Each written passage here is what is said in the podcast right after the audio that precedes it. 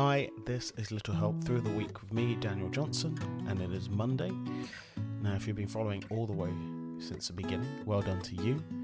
Hopefully, you've come a long way. And if you haven't, welcome.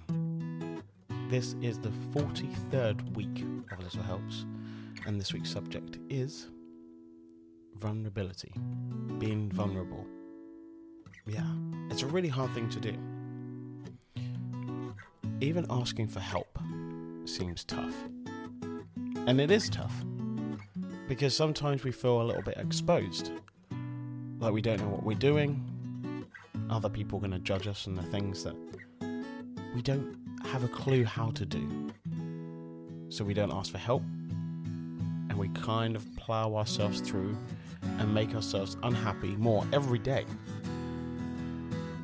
But just being vulnerable and telling those that care about you that you're feeling that way today, or you have been for a while, will make people understand where they stand with you. It might answer some questions that they might be having of, oh, you haven't been yourself for a while, what's going on? And guess what? You told them. You told them what was going on. And now they can help, or they can check in. And if you're vulnerable, they might just be vulnerable too.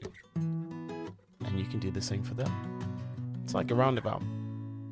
Someone helps you, you help someone else, on and on and on. It's like a domino effect. So, I would like you to be vulnerable today.